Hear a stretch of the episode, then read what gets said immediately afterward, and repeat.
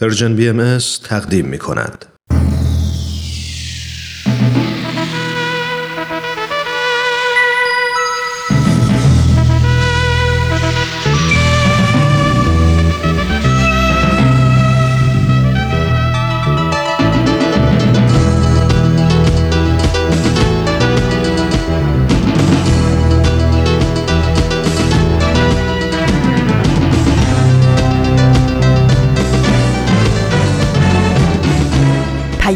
دوست. برنامه ای برای تفاهم و پیوند دلها.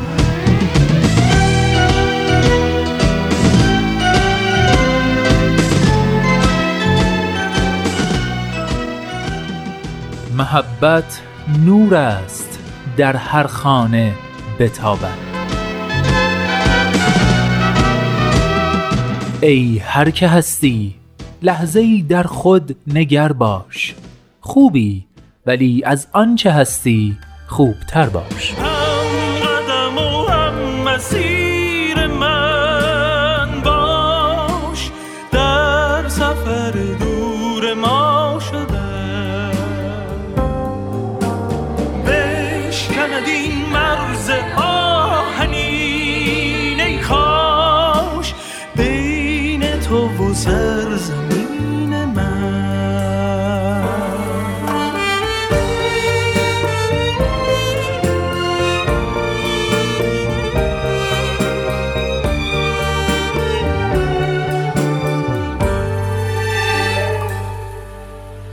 دوستان خوبم سلام. سلام و درود به شما همراهان همیشگی مجله جوانان. شما شنوندگان عزیز و دوست داشتنی که با همراهی گرمتون با مجله جوانان مایه دلگرمی ما هستید. من نوید توکلیم و امروز پنج شنبه 24 مرداد ماه سال 1398 خورشیدی برابر با 15 اوت 2019 میلادی.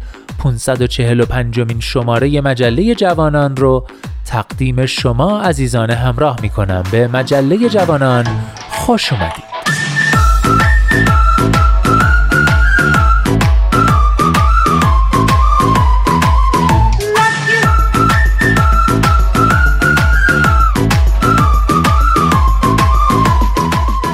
و اما این شماره مجله جوانان رو هم مثل همیشه با نقطه سر خط شروع می کنیم بعد از اون آفتاب بینش رو با هم میشنویم.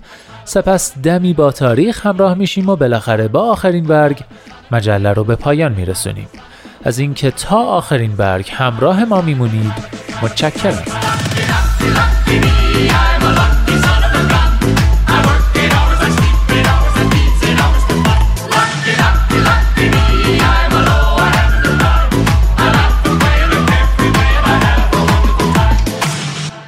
مجله جوانانه. برنامه پنج شنبه های رادیو پیام دوست که هدفش چیزی نیست جز پیوند دلها آزادی اندیشه ها و آگاهی شنونده ها. در راه رسیدن به این اهداف با نظرات و پیشنهادات و انتقادات ارزشمندتون ما رو همراهی کنید. از طریق تلفن 201 703 671 88 88 آیدی Persian BMS Contact در تلگرام و صفحه Persian BMS در فیسبوک و توییتر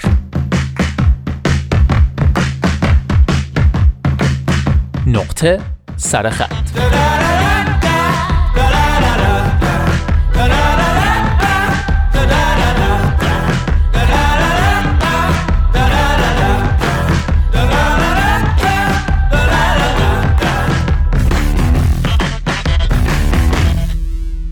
تصور کنید در حال رانندگی دارید یه آهنگ 6 و 8 به اصطلاح فاقد ارزش هنری رو با صدای بلند گوش می‌کنید.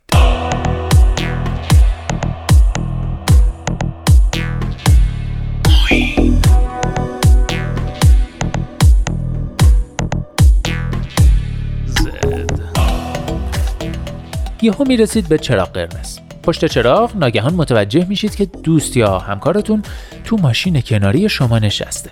بلافاصله صدای آهنگ رو کم می‌کنید. چون اگه همکارتون بفهمه طرفدار اون سبک موسیقی هستید خیلی ضایع میشید. این آهنگ اصطلاحا گیلتی پلژر شماست. گیلتی پلژر هر چیزی می‌تونه باشه مثل فیلم، برنامه تلویزیونی، آهنگ و هر رفتار دیگه ای که در شعن شما نیست و از بیانش خجالت می‌کشید با این حال از انجام دادنش لذت می‌برید. اون رفتار بر قضاوت سایرین نسبت به شما تأثیر گذاره به همین خاطرم پنهانی انجامش می‌دید. به عبارت دیگه گیلتی پلژر چیزیه که شما قاعدتا نباید دوستش داشته باشید ولی به هر حال دوستش دارید همه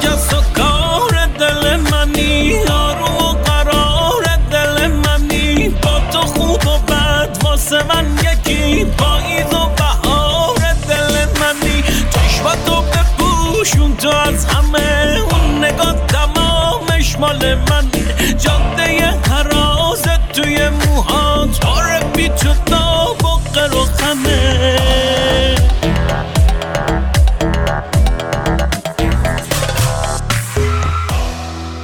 بله دوستان این تعریف و توصیف گیلتی پلژر بود با رسم شکل که اگه خاطرتون باشه هفته گذشته مفصلا دربارش صحبت کردیم و یکی دوتا یادداشتم از هفته نامه چلچراغ براتون انتخاب کرده بودم که با همدیگه خوندیم و شنیدیم.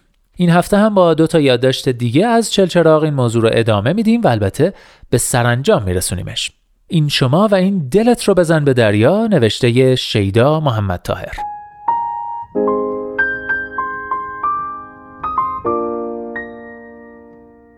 توی کوچه پس کوچه های درکه یک کوچه باریک هست که حال هوای ویژه‌ای دارد. یک طرف کوچه دیواری کاهگلی ایستاده که دلت می‌خواهد گوشت را بگذاری رویش و قصه هایی را که سال هاست از رهگذران این کوچه در دلش حفظ کرده بشنوی. طرف دیگر کوچه هم یک جوی باریک است و کنارش درختانی که عمرشان به صد سال می‌رسد. درختانی که وقتی بهشان تکیه می دهی و سر به آسمان می گیری آن بالاها از بین شاخ و برگهایشان روز که باشد درخشش پرتوهای خورشید را می بینی و شب که باشد سوسوی ستاره هایی که از آسمان چشمک می زنند.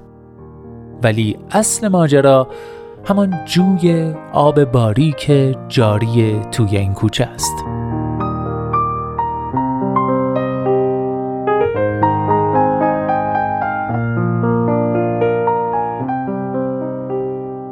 اولین باری که از این کوچه گذشتم حس کردم باید کفش هایم را درآورم و پایم را بگذارم توی جوی و از وسط آب راه بروم بارها و بارها از این کوچه گذشتم و هر بار همین وسوسه تمام طول کوچه و موقع عبور از کنار آب توی ذهنم با من بازی می کرد. ولی همیشه فکر می کردم اگر این کار را بکنم رهگذرهایی که از کوچه می چه فکری درباره من می کنند. شاید به هم بخندند یا توی دلشان مسخره ام کنند و بگویند توی این سن و سال چه کار بچگانه ای می کنم. شاید هم فکر کنند چه دیوانه ای هستم. بعد از چند سال یک روز گرم وسط چله تابستان باز همان کوچه باز همان حس و باز همان وسوسه ولی این بار بدون اینکه به عکس العمل آدم ها فکر کنم به محض اینکه وارد کوچه شدم دلم را زدم به دریا پاچه های شلوارم را بالا زدم کفش و جورابم را درآوردم و دستم گرفتم و قدم گذاشتم وسط جوی آب و تمام طول جوی را از اول کوچه تا ته کوچه که البته زیاد هم طولانی نبود رفتم و کیف کردم. انگار خونکی و دلچسبی آبی که از کوه سرازیر شده بود و حالا به پایین کوه رسیده بود به تمام سلول های وجودم رخنه کرد. حالا من بودم و رهگذرانی که از کوچه میگذشتند. اولین نفر حتی نگاه همم نکرد. یکی با تمسخر گذشت یکی لبخند زد و یکی هم حتی یک گربه هم همینطور زل زده بود بهم. ولی مطمئنم از بین همه کسانی که آن روز از کنارم گذشتند یکی هم بوده که توی دلش گفته همچین کاری چه حسی می‌تونه داشته باشه؟ منم یه روز دلم رو بزنم به دریا و بپرم وسط این نهر آب. حتما کیف داره.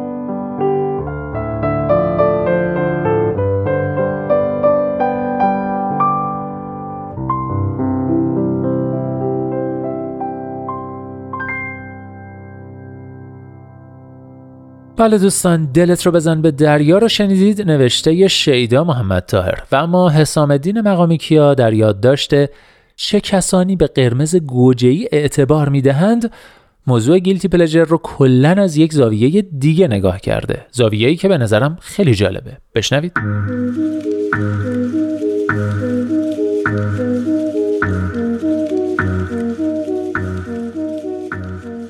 هرچه بیشتر گذشته این تز پدرم را که از بچگی توی گوشم مانده بیشتر درک کردم این شغل نیست که به آدم شخصیت می‌دهد آدم است که به شغل شخصیت می‌دهد به نظرم هم جمله به قدر کافی گویاست هم پیدا کردن مصادیق و دقیق شدن در آنها آسان است و این قول را مستند و مستدل می کند.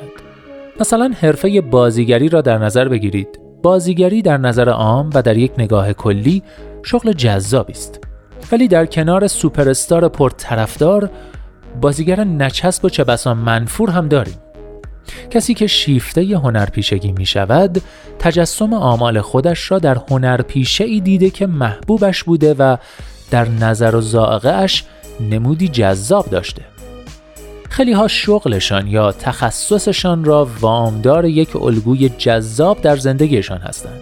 توی هر سنفی ممکن است افراد متعددی را پیدا کنید که در کودکی یا نوجوانی فردی در آن شغل به نظرشان جذاب آمده یا الگویشان شده. می‌خواهم بگویم درست است که سلایق ما در اینکه چطور در نظر دیگران جلوه می‌کنیم مؤثرند اما آنچه قدرتش مافوق سلایق است کاراکتر و جذبه و آگاهی صاحب سلیقه است. شما هم اگر از این منظر آدم های دوربرتان را ورانداز کنید حتما نمونه هایی پیدا می کنید که به سلیقه خاص اعتبار دادند. ممکن است قرمز گوجه‌ای رنگ محبوب کمتر کسی باشد ولی کافی است یک شخصیت کاریزماتیک که مورد وسوق و پسند شماست طالب چنین رنگی باشد و آن وقت خواهید دید که لباس قرمز گوجه‌ای چقدر می‌تواند برازنده به نظر برسد.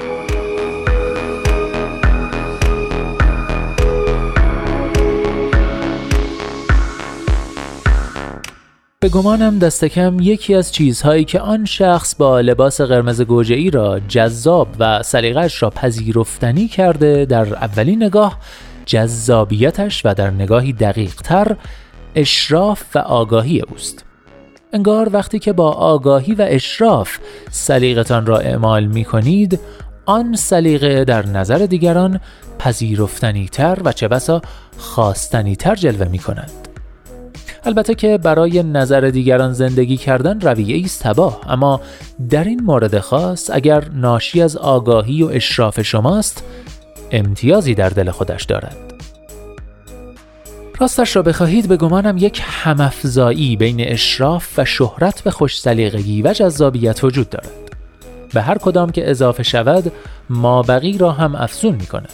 یعنی مثلا اگر بر سلیقتان هرچه که باشد و بر زیر و بم و حدود و سقورش اشراف داشته باشید و این سلیقه را بی خجالت و با گردن افراشته اعلام کنید و توضیح بدهید احتمالا خیلی جذابتر به نظر خواهید رسید. بنابراین احتمالا هیچ پلژری فی نفس مایه شرمساری و گیلتی نیست. پلژر خوب و پلژر بد نداریم. کاراکتر جذاب و کاراکتر نچسب داریم. البته که سلیقه غالب اجتماع و چیزهایی از این دست را هم نمی شود ندید گرفت.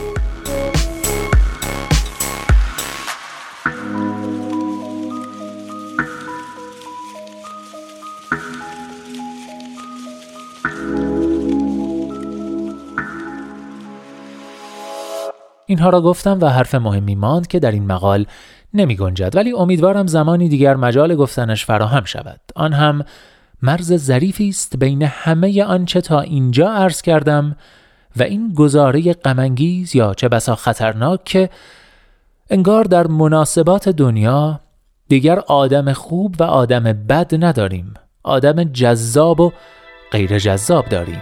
و این قصه اش با آنچه تا اینجا نوشتم فرق می کند.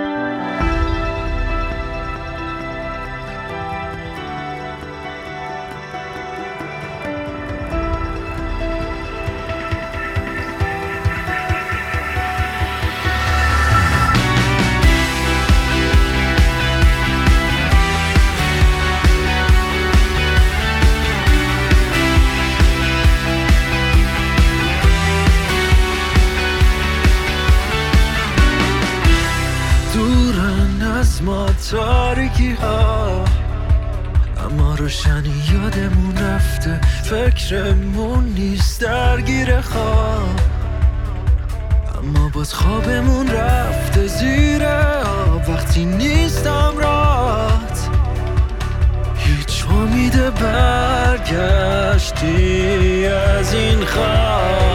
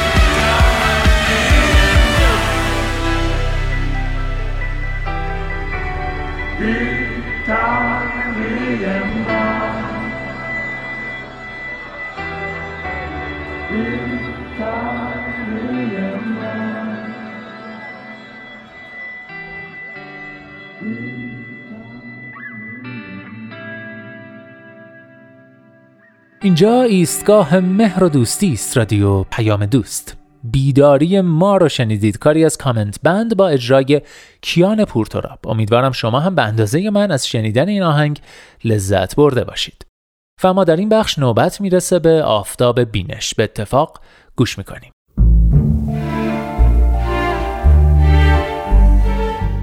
آفتاب بینش. شنوندگان عزیز رادیو پیام دوست رامان شکیب هستم و به اتفاق همکارانم برنامه آفتاب بینش رو به شما عزیزان تقدیم می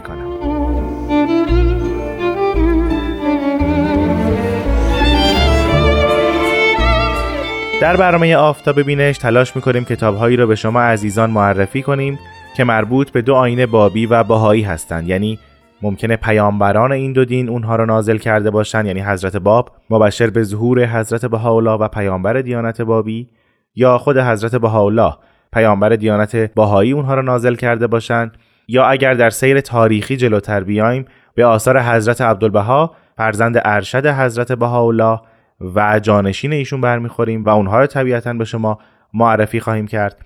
پس از ایشون با آثار حضرت شوقی ربانی ولی امر دیانت بهایی روبرو میشیم و طبیعتا اونها رو هم به شما معرفی خواهیم کرد و شاید ممکنه کتاب هایی که در برنامه آفتاب بینش معرفی و مختصرا بررسی میشن اثر قلم دانشمندان بهایی باشند کسانی که تلاش کردند در عرصه های مختلف مانند تاریخ، مانند فلسفه، عرفان، احکام و یا تعالیم دیانت بهایی این موضوعات رو مورد بررسی قرار بدن اونها رو معرفی کنن. گاهی با زبانی ساده جهت معرفی کلی و گاهی با زبانی تخصصی به موضوعات عمیق آین بهایی پرداختند و وجوه مختلفشون رو روشن کردند. ما در هر جلسه یک کتاب به شما معرفی خواهیم کرد و البته معرفی این کتاب ها در سیر تاریخی نیستند. یعنی در یک برنامه ممکنه ما یکی از کتاب های حضرت شوقی ربانی ولی امر دیانت بهایی رو معرفی کنیم و در جلسه بعد یکی از کتاب های حضرت بهاءالله پیامبر دیانت بهایی. پس با من رامان شکیب در برنامه آفتاب بینش همراه باشید.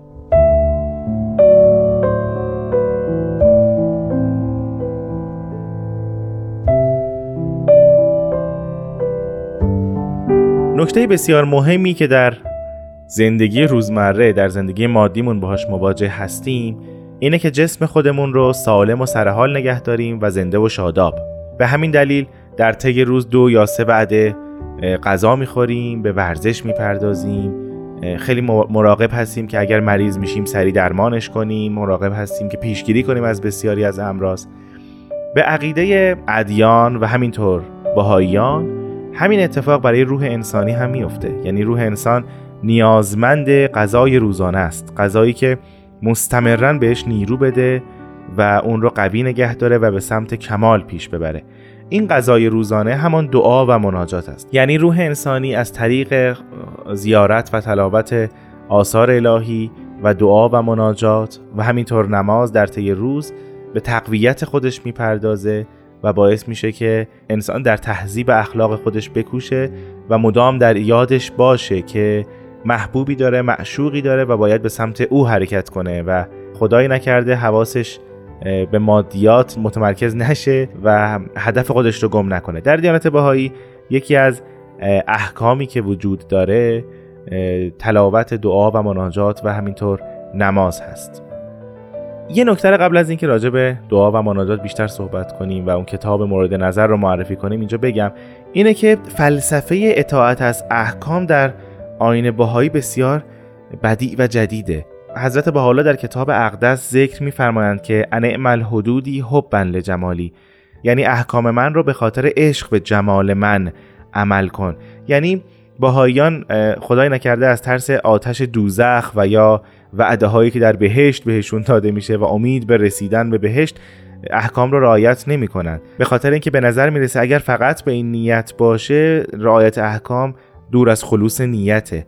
به همین خاطر در دیانت بهایی دلیل اصلی انجام احکام و گذاردن نماز برای مثال عشق و حبی است که به حضرت بهاءالله دارید. شما در نظر بگیرید که محبوبی و معشوقی در این عالم دارید. آنی از ذکرش قافل نیستید مدام به یادش هستید تلاش می‌کنید رضایتش کسب بشه تلاش می‌کنید بهش نزدیکتر بشید بیشتر به شناساییش برسید به معرفتش برسید و هر روز به یادشید. همین مفهوم در آثار بهایی دلیل اصلی رعایت احکام هست.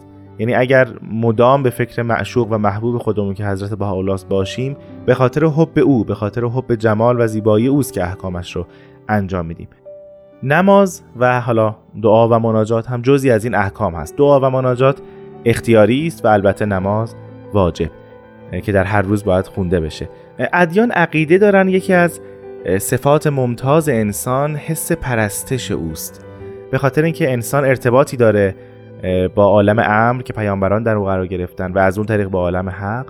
و اون نقطه مشترک انسان با این دو عالم روح اوست. و روح او مدام در طلب کمال و پرستش است. به همین دلیل هست که در همه ادیان ما می‌بینیم که دعا و مناجات از جایگاه بسیار مهمی برخوردار هستند.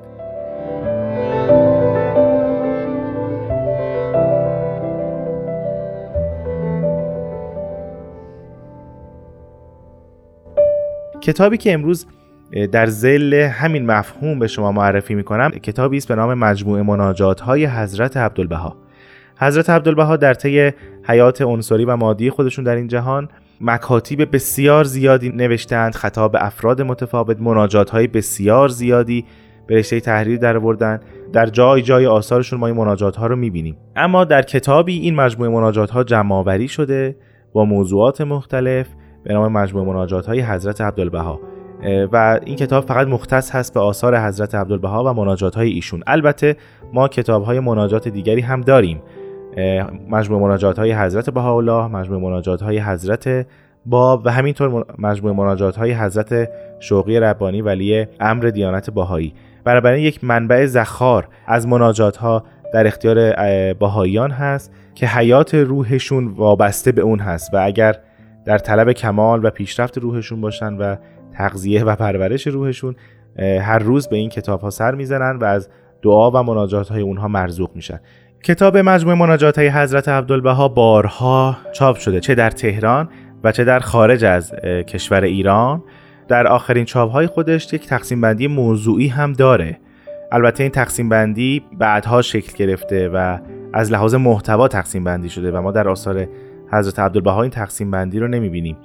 موضوعاتی مانند ایمان و عرفان، انقطاع و توکل، صلح و آشتی، مناجات برای ثبات و استقامت در عهد و میثاق، مناجات برای راز و نیاز، شکر و ستایش، مناجات برای طلب تایید، برای طلب عفو و بخشش، مناجات برای متساعدین الله یا کسایی که از این عالم مفارقت کردند و درگذشتند، مناجات برای خانواده، برای والدین، مناجات برای زمان ازدواج برای مادران و اطفال و همینطور بسیار موضوعات دیگر که در کتاب مجموع مناجات ها باهاش روبرو خواهیم شد. خب من در اینجا سخن رو کوتاه می‌کنم و از همکار عزیزم خانم آزاده جاوید می‌خوام چند فقره از مناجات های حضرت عبدالبها رو برای شما زیارت کنن که در کتاب مجموع مناجات های حضرت عبدالبها به چاپ رسیده هوالله الهی گواهی که آرزوی مشاهده انوار کنم و تمنای ادراک اسرار. از بیگانگی بیزار نما و به یگانگی خیش آشنا و کامکار فرما. غمخوارم غمگساری کن. خاکسارم بزرگواری نما. یزدان مهربانم تویی. بخششی بخش که رخم تابنده و درخشنده گردد و زندگی پاینده میسر شود. این این اوست درخشنده و تابان. ای خداوند این بنده مستمند را در درگاه خداوندیت ارجمند نما و این افتاده بیچاره را بلند و دانشمند فرما. دلش را دریا کن و جانش را همدم جهان بالا. همراز سروش و هماواز مرغ پرخروش. تا چون پرندگان گلشن آسمانی بنالد و چون سرو آزاد در جویبار خوش یزدانی ببالد و آسایش یابد. این این هوالله ای خداوند بی همتا.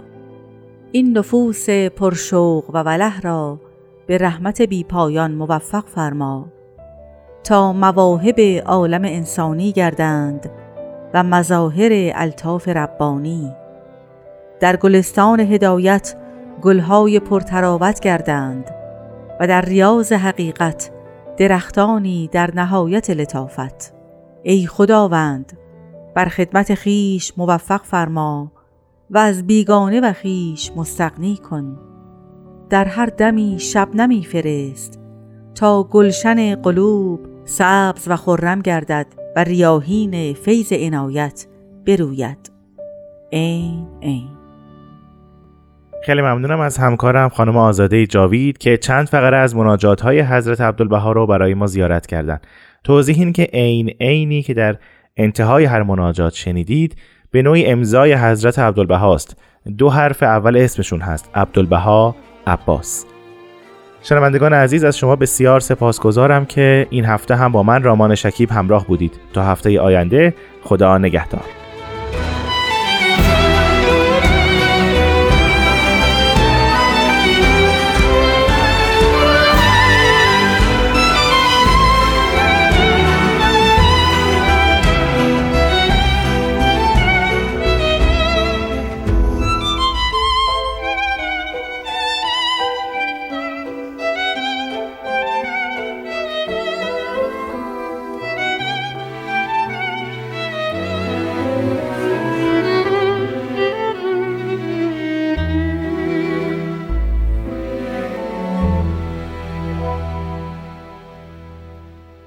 همراهان عزیز عزیزان شنونده. من نوید توکلیم و شما همچنان شنونده مجله جوانان هستید از رادیو پیام دوست. ما همه بشری بنده یک خدای دادگری. خواهران و برادران همین چون یک مادر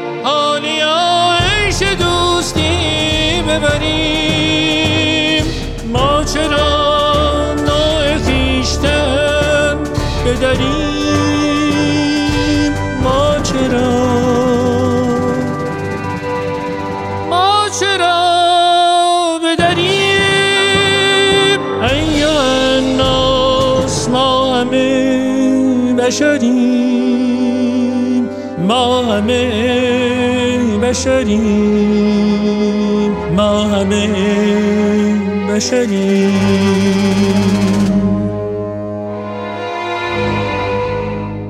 شنوندگان عزیز عزیزان همراه من نوید توکلیم و شما همچنان شنونده مجله جوانان هستید از رادیو پیام دوست. از این همراهی گرم و پرمهرتون سپاس گذارم بخش بعدی آماده پخشه. دمی با تاریخ. دمی با تاریخ. گاه شمار بهایی.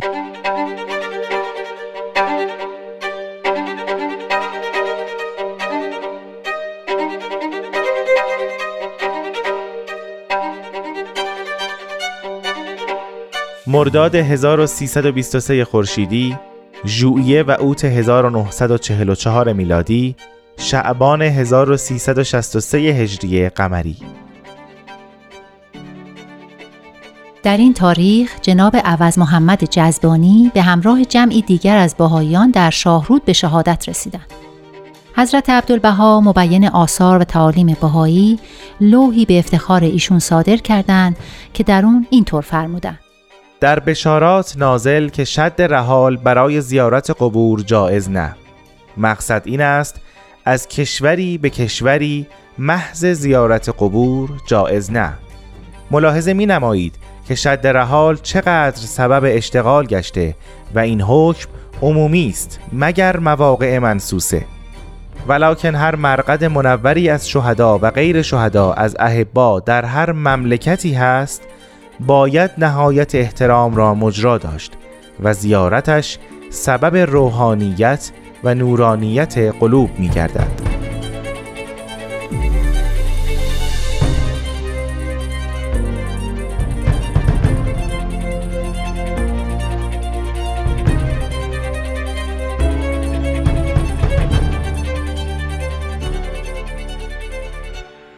بله حضرت عبدالبها جایز نمی‌دونن که افراد صرفاً برای زیارت قبور شهدا یا سایر درگذشتگان بار سفر ببندن و از کشوری به کشور دیگه ای برن و خودشون رو به دردسر بندازن و مخارج زیادی به خودشون تحمیل کنن.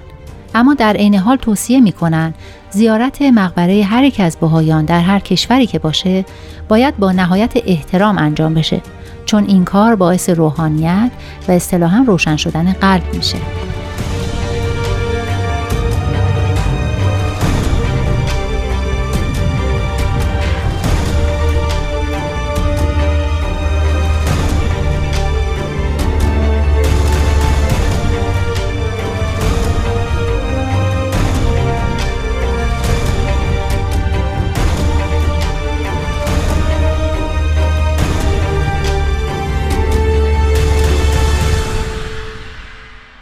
بیست مرداد 1336 خورشیدی 11 اوت 1957 میلادی 14 محرم 1377 هجری قمری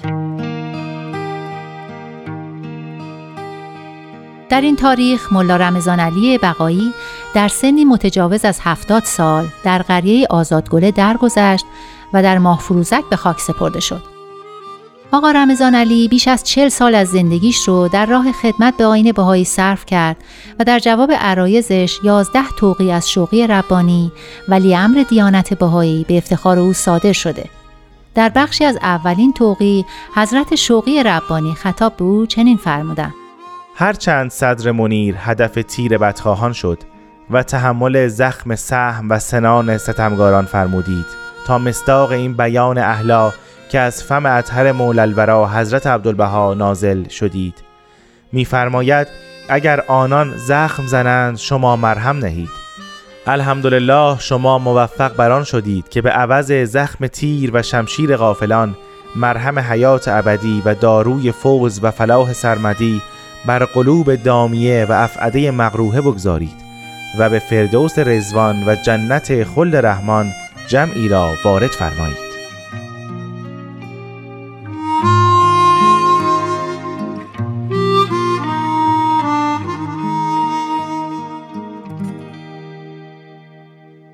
نیست یادآوری کنم که ملا رمضان علی طلبه جوانی بود که روزخونی می کرد و در سنین جوانی قصد جان جناب رمضان علی بقایی فنایی رو کرده بود و برای این کار اسلحه هم تهیه کرد اما در آخرین لحظه پشیمون شد و در صدد تحقیق برآمد و بالاخره توسط خود جناب بقایی مؤمن شد و به احترام پدر روحانیش لقب بقایی رو برای خودش انتخاب کرد و به این ترتیب او هم به رمضان علی بقایی معروف شد. در طول حیاتش بارها خودش و خانوادش مورد آزار و اذیت و لعن و حملات سکنه آزادگله قرار گرفتن و بارها منزلش سنگبارون شد و در و پنجرش رو شکستن. حتی چندین بار هم افراد مسلح به قصد قتل و غارت به منزلش هجوم بردن.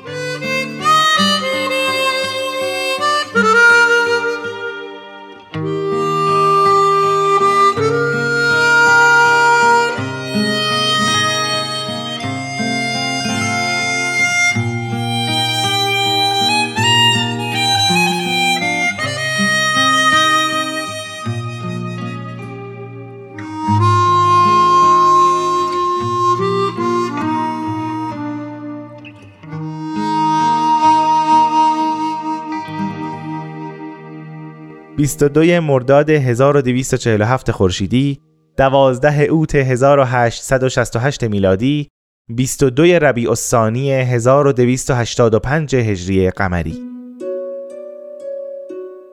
در این تاریخ پس از صدور فرمان تبعید توسط سلطان عبدالعزیز پادشاه عثمانی حضرت بهاءالله و خانوادهشون بعد از حدود چهار سال و هشت ماه اقامت در ادرنه اونجا رو به قصد عکا ترک فرمودند. یک افسر ترک به نام حسن افندی و تعدادی سرباز حضرت بهاءالله و همراهان رو سوار بر عرابه به سمت عکا حرکت دادن و در این مسیر اونا رو همراهی می‌کردن. این گروه پس از چند توقف کوتاه در اوزون کوپر و کاشانه بعد از چهار روز وارد گالیپولی شدند. بعد نیست بدونید که لوح رئیس هم در کاشانه از قلم حضرت بهاءالله پیامبر آین بهایی نازل شد. به محض ورود به گالیپولی حسن افندی که مأموریت خودش رو برای رسوندن حضرت بهاءالله و همراهاشون به اونجا به اتمام رسونده بود اجازه مرخصی خواست. حضرت بهاءالله هم در حین مرخص شدنش به او فرمودند به سلطان بگو که این عرض از ید تو خارج خواهد شد و امورش منقلب خواهد گردید. این گفته من نیست این کلام الهی است که به آنها خطاب می کند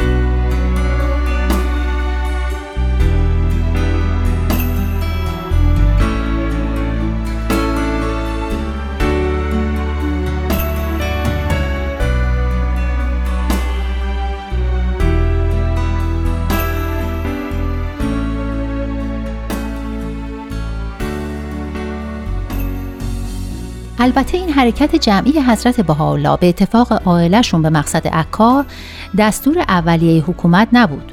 حکومت تصمیم داشت که فقط حضرت بهاءالله و جناب کلیم و جناب میرزا محمد قلی رو به همراه یک ملازم به عکا تبعید کنه و باقی عائله دوباره به استانبول فرستاده بشن.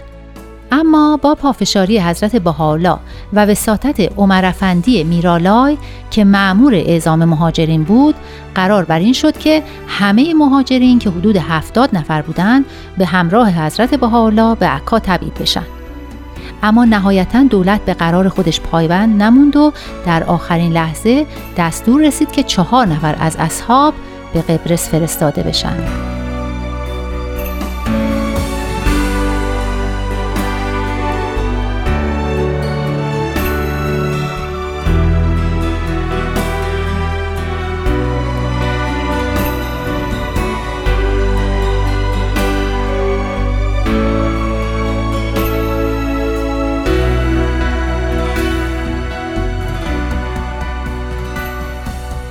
25 مرداد 1242 خورشیدی 16 اوت 1863 میلادی اول ربیع الاول 1280 هجری قمری. حضرت بهاءالله که به همراه خانوادهشون از بغداد به استانبول تبعید شده بودند در این تاریخ پس از سه روز مسافرت با کشتی از بندر سامسون وارد استانبول شدند. و به وسیله دو دستگاه عرابه مخصوص در نهایت احترام به منزل شمس بیک مهماندار دولت تشریف بردند. اما چون این امارت گنجایش اون جمعیت رو نداشت بعد از سه روز به منزل ویسی پاشا که در جوار مسجد سلطان محمد بود نقل مکان کردند. حضرت بهاءالله در لوح شیخ در این باره می‌فرمایند یوم ورود میهماندار دولت حاضر و ما را به محلی که معمور بوده برده فل حقیقه کمال محبت و عنایت از جانب دولت نسبت به این مظلومان ظاهر و مشهود.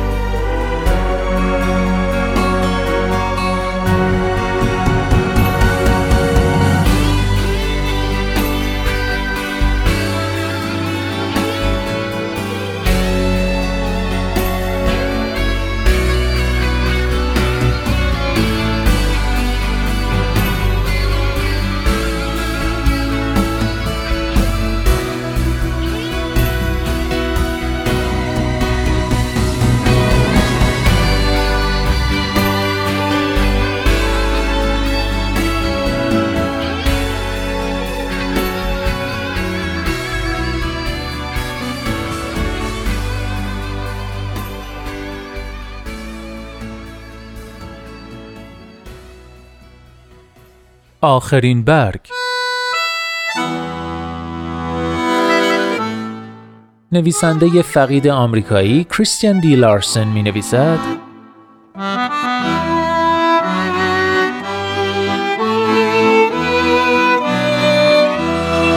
با خود عهد ببند که چنان کنی که تمام دوستانت حس کنند چیزی ارزشمند درونشان وجود دارد. که به روی روشن هر چیز نظر کنی و چنان کنی که خوشبینیت به واقعیت بدل شود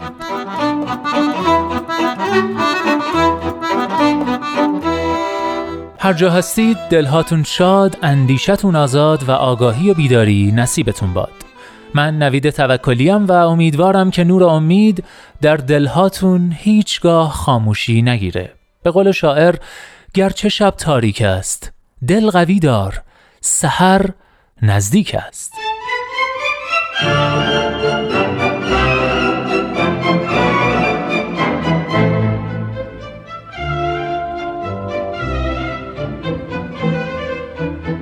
لحظه هاتون پر امید ای دوست در روزه قلب جز گل عشق مکان